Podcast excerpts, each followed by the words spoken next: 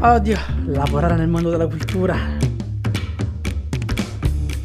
Benvenuti e benvenute in un nuovo episodio di Museum Education Podcast. L'unico podcast al mondo che parla esclusivamente di educazione museale. Ben ritrovati e ben ritrovate. Allora, Quest'oggi tratteremo un argomento un po' particolare, nel senso che parleremo di lavoro al museo, nello specifico campo dell'educazione museale, ma voglio raccontarvi eh, una cosa insomma che ho vissuto la scorsa settimana, quella precedente, o comunque insomma sì, mi sembra la scorsa settimana. Cercherà di essere una puntata non troppo lunga, anche un po' per equilibrare, visto che eh, solitamente quando ci sono gli ospiti superiamo tranquillamente i 30 minuti di puntata, anche i 40, ma perché chiaramente entrano in gioco tante dinamiche, molte cose interessanti, quindi è anche un peccato, no? Chiudere una puntata con un ospite con una durata molto breve.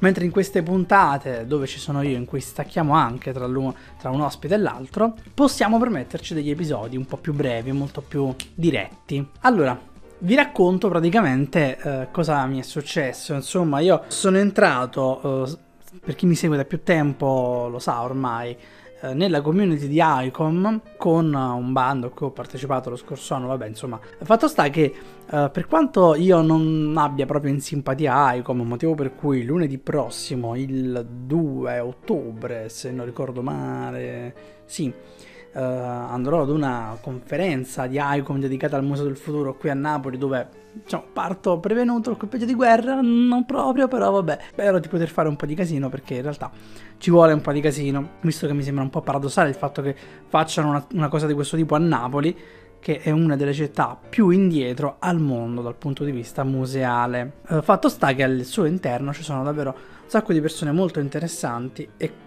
con cui insomma poter scambiare uh, dei dialoghi assolutamente interessanti. Fra questi, e questa cosa l'ho segnalata anche nel mio gruppo Telegram, quindi vi consiglio di iscrivervi così magari non solo non perdete link ad iniziative come queste che, che mando sul gruppo, ma potete anche recuperare quelle che ho già mandato. Insomma, questa collega eh, del dipartimento di ICOM SECA, che sarebbe il dipartimento di ICOM che si occupa dell'educazione museale, mi perdonerà la pronuncia e magari eh, avrò il piacere in futuro di averla qui come ospite, Wenke Maderbacher, che viene dalla Danimarca e che ha avviato questo gruppo di lavoro sullo sviluppo della professione dell'educatore museale e dell'educatrice museale. Da specificare perché in questo primo incontro abbiamo cercato, si è cercato in qualche modo di eh, rispondere ad una domanda secondo me molto interessante su cui essenzialmente basiamo la principale riflessione di questo episodio, ovvero perché ci sono più donne che uomini che lavorano all'interno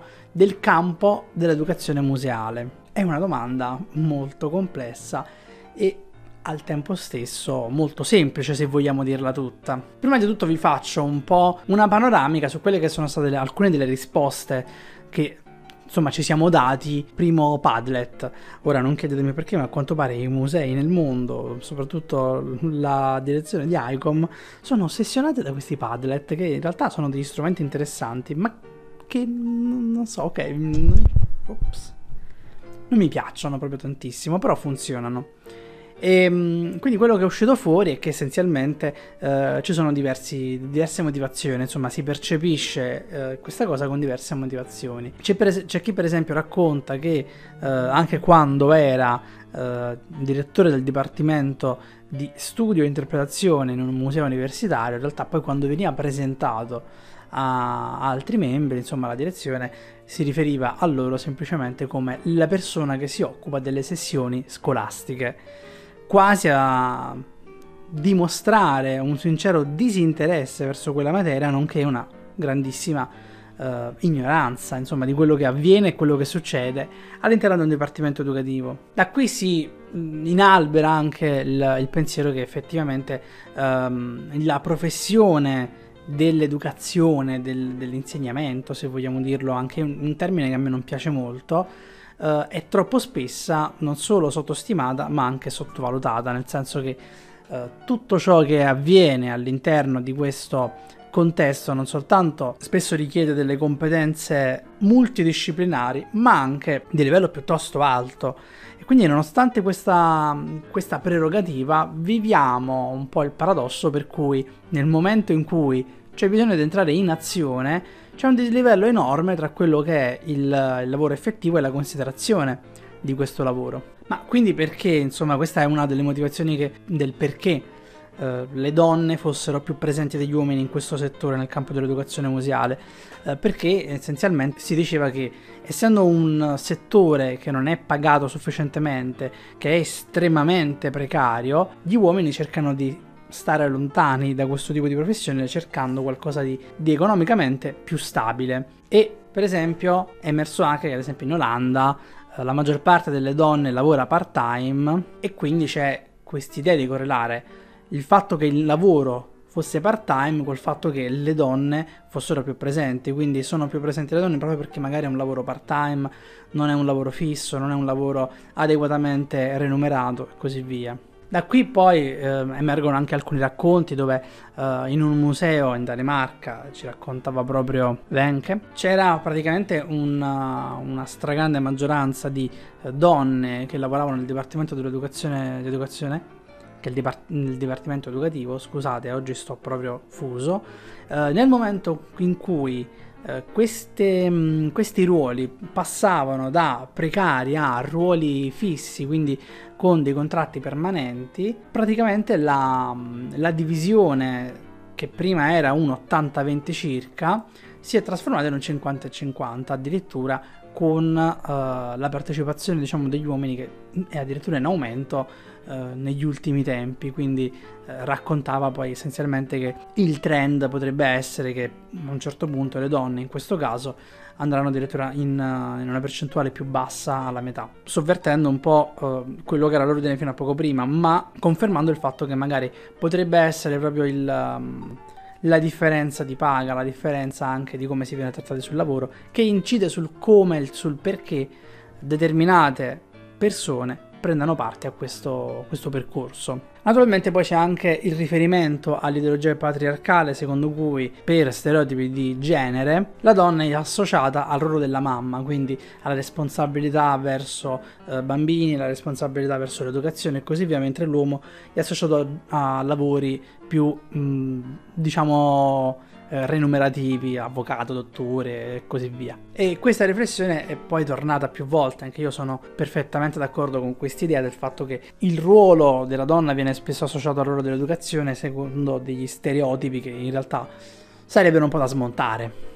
Sempre su questa scia c'è la riflessione sul fatto che effettivamente i ruoli associati a lavori maschili sono spesso eh, relazionati a um, ruoli di potere, ruoli autoritari, eh, no? il direttore, il senior curator e così via, ma l'educazione molto raramente viene, vive questa idea di potere in qualche modo, anzi non, non la vogliamo nemmeno l'idea di potere perché ehm, il potere al massimo che vogliamo è quello di poter realizzare e fare ciò che dovremmo fare, ciò che in realtà dovrebbe essere garantito. E proprio per questo, insomma, ci, ci fanno notare essenzialmente che non è un caso se la maggior parte delle persone che lavorano nel campo dell'educazione museale sono donne, ma la maggior parte di eh, direttori o comunque eh, lavori di alto livello sono uomini. Quindi rientriamo sempre in un contesto che secondo me eh, si rifà a delle ideologie patriarcali che rivede un po' i ruoli secondo delle, degli stereotipi o comunque dei luoghi comuni per cui ormai sono uh, così radicati che vengono comunemente accettati. E poi uh, perché insomma la, la, figura della donna è vista come qualcosa che debba in qualche modo occuparsi di questa sfera. Queste sono alcune delle insomma, insomma, cose scritte in questo Padlet, quindi le prime riflessioni che, che vi racconto. Uh, tra l'altro è stato anche condiviso un uh, documento redatto nell'aprile 2022 molto interessante che naturalmente vi linko in descrizione uh, della Istanbul Foundation for Culture and Arts dove praticamente si studia la gender equality nel mondo dell'arte e della cultura. È un documento abbastanza interessante, abbastanza completo, molto molto ampio, quindi non vi aspettate un, un, libricino molto piccolo, stiamo parlando di un documento di dati e di e numeri di, di quasi un'ottantina di pagine, quindi è una lettura abbastanza intensa, ma è uno studio Uh, non soltanto mm, a livello sociale ma anche a livello professionale con uh, relative relazioni, riflessioni e insomma tutto quello che c'è da, da sapere su questo argomento. Naturalmente il testo è in inglese. Nel corso poi della, della riunione, insomma del, del, meeting che abbiamo svolto, sono emerse diverse cose.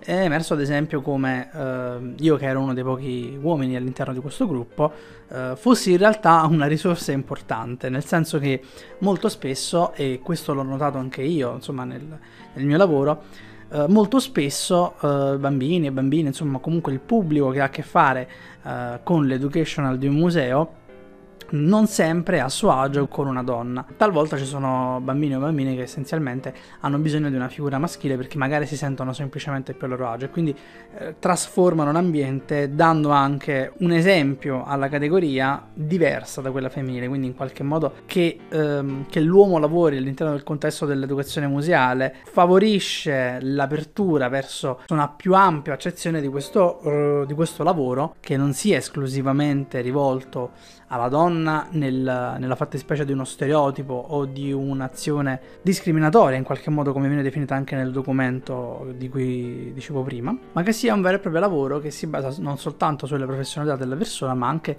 sulla capacità di uh, mediare il patrimonio, di relazionarsi con il pubblico e chiaramente di diversificare anche l'offerta. Nel raccontare poi questo, insomma, c'era una collega da USA che uh, mi raccontava essenzialmente di come nel, nel, loro team ci fosse un solo maschio, essenzialmente aveva un ruolo diverso ed era molto importante. E, ehm, questo però poi ha fatto emergere anche un altro problema, ovvero la discriminazione in questo caso dal punto di vista maschile ma sempre legata al patriarcato, ovvero il fatto che a me è capitato spesso, quando fai un'attività didattica, magari uh, dei bambini o delle bambine lavorano con te e anche se il tempo che passiamo con loro è molto breve, si affezionano, al momento di salutarci magari scatta un abbraccio o quant'altro. E in queste situazioni, diciamo, ho sempre cercato di mantenere un po' mh, le distanze quanto, quantomeno fisiche, eh, poiché emotive non si può perché poi chiaramente ti, ti, fanno scoppiare inevitabilmente, no? Ti fanno scoppiare, ti fanno scendere una lacrimuccia perché non te l'aspetti mai, però in qualche modo un'attenzione particolare ce la, gliela do perché comunque non sai come magari una persona dall'esterno possa vedere uh, un uomo che viene abbracciato da una bambina, per quanto possa essere frutto di uno stereotipo, è comunque un pensiero comune. E nel dire questa cosa, nel raccontare questa cosa, questa mia preoccupazione, insomma, che ho che quando avvengono cose di questo tipo, che è unicamente una preoccupazione dettata dal giudizio della persona che, che magari potrebbe in qualche modo o meno fraintendere. Um, mi, è, mi, ha raccontato un'altra collega dal Canada che essenzialmente questo tipo di interazioni uh, non si possono completamente avere. Quindi, quando capita anche in altri musei al di fuori dell'Italia che um, bambini o bambine cercano di abbracciare l'educatore o l'educatrice, bisogna assolutamente prendere le distanze fisiche, insomma non, non deve avvenire in quanto proprio per... Um, la problematica insomma che a me metteva a disagio quella di sentirsi io mi sentivo osservato insomma però è qualcosa che viene assolutamente evitato proprio uh, alla luce di questa, luce di questa ragione. Quindi essenzialmente eh, qui rientriamo sempre nel contesto del, del, di un pensiero patriarcale che vede uh, che nel mio caso vede l'uomo in un'accezione negativa se lavora con i bambini ma nel caso in, in generale eh, come mi raccontavano le colleghe, questo viene poi esteso a tutti quanti i lavoratori senza distinzione di sesso. E non vi nascondo che anche nel fare questa puntata ho un po' di paura perché poi in qualche modo eh, è emerso anche nella scorsa puntata con, con Maria Chiara. In qualche modo a volte mi sento un po' uh, in difetto nel parlare di argomenti che uh, sì mi riguardano, ma a volte non mi riguardano direttamente in prima persona. Voglio dire, quando parliamo di patriarcato parliamo di tutti, ok? Parliamo di donne e parliamo di uomini.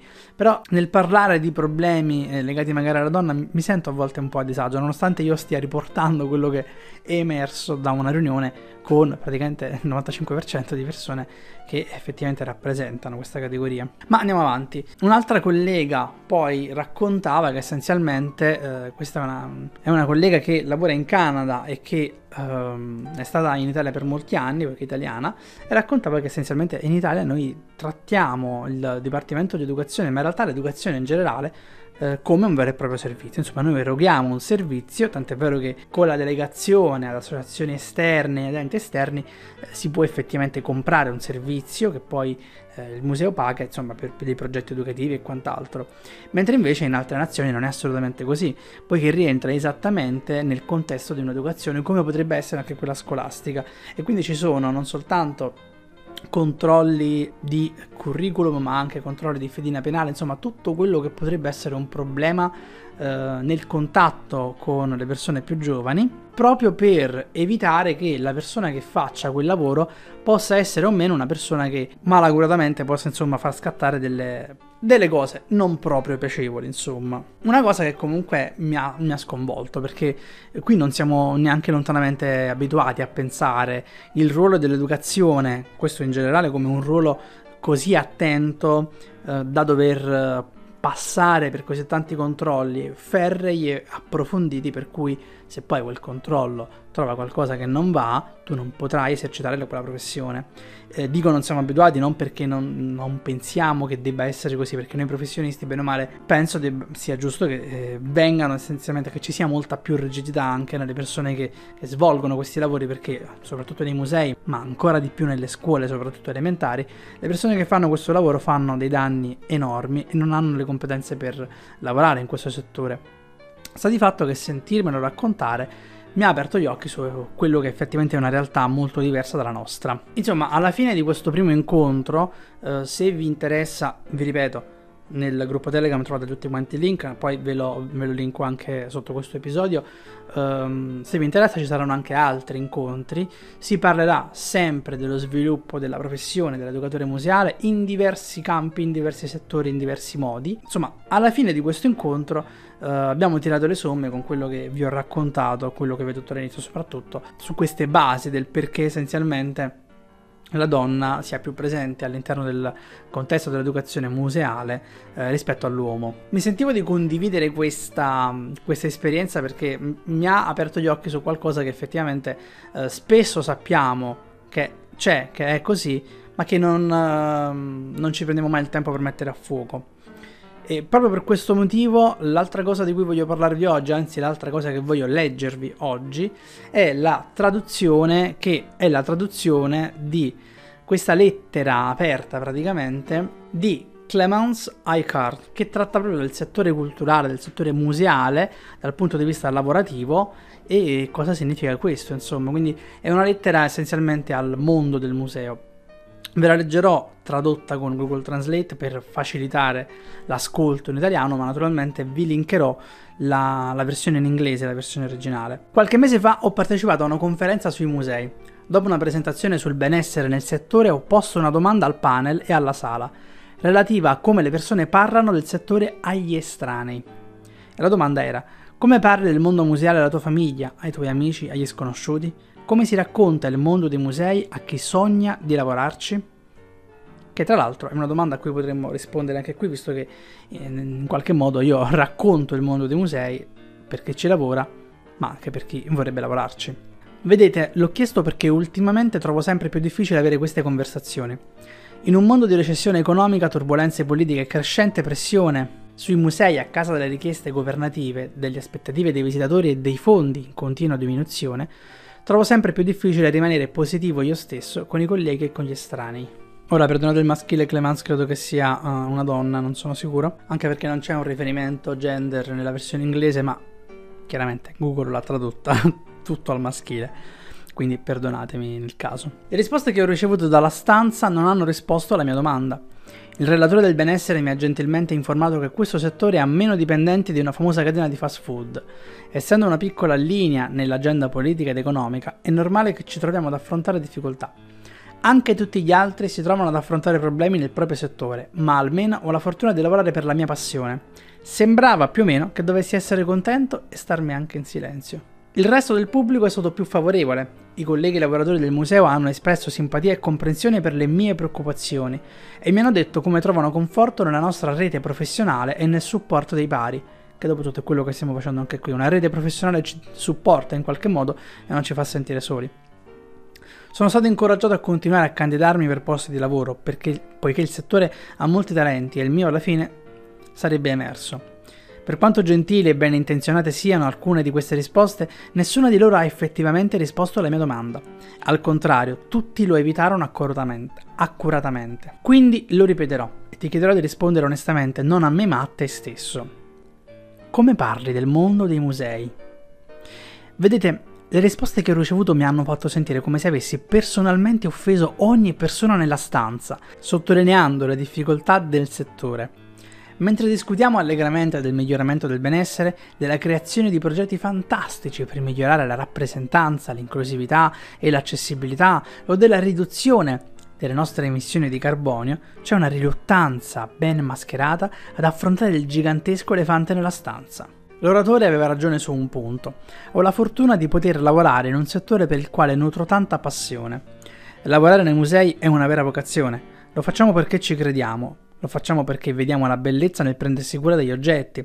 Lo facciamo perché crediamo di poter fare davvero la differenza nella vita delle persone. Abbattere le barriere sociali, far sentire tutti benvenuti, portare bellezza, conoscenza e armonia nel mondo. Lo facciamo perché vogliamo esplorare il passato e sognare il futuro. Lo facciamo perché lo amiamo. E perché amo così tanto i musei che mi preoccupo di come ne parliamo. Ho la fortuna di poter lavorare in un settore che mi appassiona davvero, ma, come ha giustamente sottolineato un amico, la passione non paga l'affitto. Parma, forse dovresti leggerti sta cosa. La passione è ciò che mi porta a compilare regolarmente moduli di domanda estremamente lunghi per lavori che sono, nella maggior parte dei casi, con contratti temporanei di due anni, pagando appena sopra il salario minimo per una posizione part-time, con un elenco di responsabilità che potrebbe facilmente consentire tre persone a tempo pieno per non, annoia- per non annoiarsi mai. Vabbè, qui ha tradotto un po' male insomma consentirebbe a tre persone a tempo pieno di non annoiarsi mai perché è vero, eh, siamo costretti poi a fare di tutto. La passione è ciò che mi fa alzare dal letto la mattina per andare a lavorare in, un, in un'organizzazione che sta affrontando così tanti tagli finanziari che i reparti già a corto di personale vengono tagliati. I progetti non nasceranno mai e le opportunità di sviluppo professionale sono una favola della buonanotte. La passione è ciò che, scusate mi viene da ridere perché è devastante, però è vero. La passione è ciò che incoraggia gli operatori dei musei, la passione è ciò che incoraggia gli operatori di musei a sostenersi a vicenda con amore genuino e spirito comunitario, ma li porterà anche a competere ferocemente, continuamente, per i finanziamenti, per l'attenzione del pubblico e per qualsiasi lavoro, part-time, a bassa retribuzione, ad alta pressione, con un rapporto di 100 candidati per ogni opportunità miracolosa. La passione è la ragione per cui le persone lasciano il settore, perché amare qualcosa non significa che non possa farti del male. Lavorare nei musei è difficile, siamo sottofinanziati, a corto di personale, sottostimati, la maggior parte delle persone non ha idea di cosa comporti il nostro lavoro, ma i visitatori o i rappresentanti politici saranno molto felici di dirti che stai sbagliando. Le paghe sono basse, i posti di lavoro scarsi, i contratti sono ridicolmente miserabili. Le prospettive di sviluppo della carriera per i professionisti emergenti appaiono terribilmente terribili. Bellissimo, grazie Google. Terribilmente terribile meraviglioso. L'esperienza è valutata più delle lauree costose, ma a meno che non possiamo permetterci di fare volontariato per anni, la maggior parte di noi avrà difficoltà ad acquisirne abbastanza. Ogni giorno talenti incredibili vengono sprecati perché non abbiamo abbastanza opportunità per farli fiorire. Troppo spesso siamo sottoqualificati o sovraqualificati e non credo di sbagliare nell'affermare che siamo tutti stanchi. Non, non sbagli per niente. Lavorare nei musei è difficile e penso che sia essenziale iniziare a parlarne onestamente. Non è un insulto al settore riconoscere le sue carenze. Non mi aspetto che così facendo saremo in grado di risolverli magicamente, ma significa che saremo in grado di creare una rete di supporto ancora migliore. Come possiamo immaginare i musei del futuro se non siamo in grado di parlare del reale stato dei musei nel presente? Come possiamo sognare un mondo più equo, accessibile e amorevole se chiudiamo coloro tra noi che esprimono paura per il loro posto in esso? Amo i musei con tutto il cuore non riesco a immaginare un altro percorso professionale, ma questo non mi impedisce di chiedermi regolarmente se scegliere la mia passione come scopo della mia vita sia stato un errore gigantesco. Non toglie lo stress, la paura, le lacrime occasionali. Il fatto è che essere aperti e onesti sullo stato del settore non è un insulto ai musei, mentire lo è. Non risolviamo i problemi evitando di guardarli, non aiutiamo le persone a sentirsi meglio chiudendole, non facciamo sparire quell'elefante nella stanza semplicemente fingendo che non esista. Il nostro comune rifiuto di affrontare la realtà è il vero insulto al settore. Semmai, è un insulto alla mia passione. un applauso, insomma ci vorrebbe, racchiude esattamente il problema più grande ed è quello che io intendo fare anche lunedì a questo incontro che vi linkerò, l'ho messo anche nel, nel gruppo Telegram, insomma potete recuperare, che si terrà alla Città della Scienza tutta la giornata, insomma, organizzato da ICOM e che parlerà dell'impatto sul territorio, sul, nel futuro, insomma, dei musei, ma che trovo di una grandissima ipocrisia, in quanto come possiamo come possiamo veramente aprire, dis- aprire, dei discorsi così ampi, vabbè, prima di tutto in una città che ha dei problemi, che in qualche modo rappresenta tutti i problemi del settore museale, che è Napoli, ma soprattutto come possiamo portare avanti la riflessione in questo settore quando il settore stesso è, è così messo male. Bene, per questo episodio è tutto. Vi chiedo magari, vi invito a rispondere, ad utilizzare i commenti di Instagram o anche nel gruppo Telegram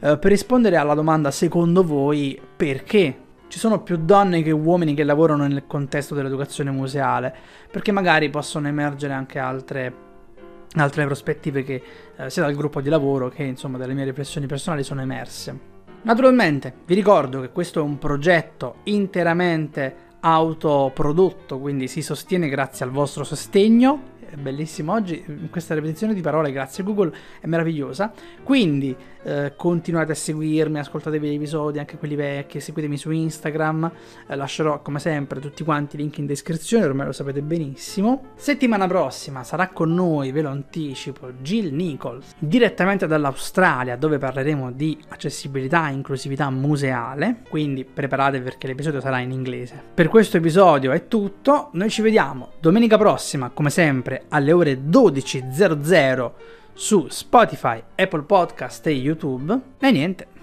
buona domenica a tutti!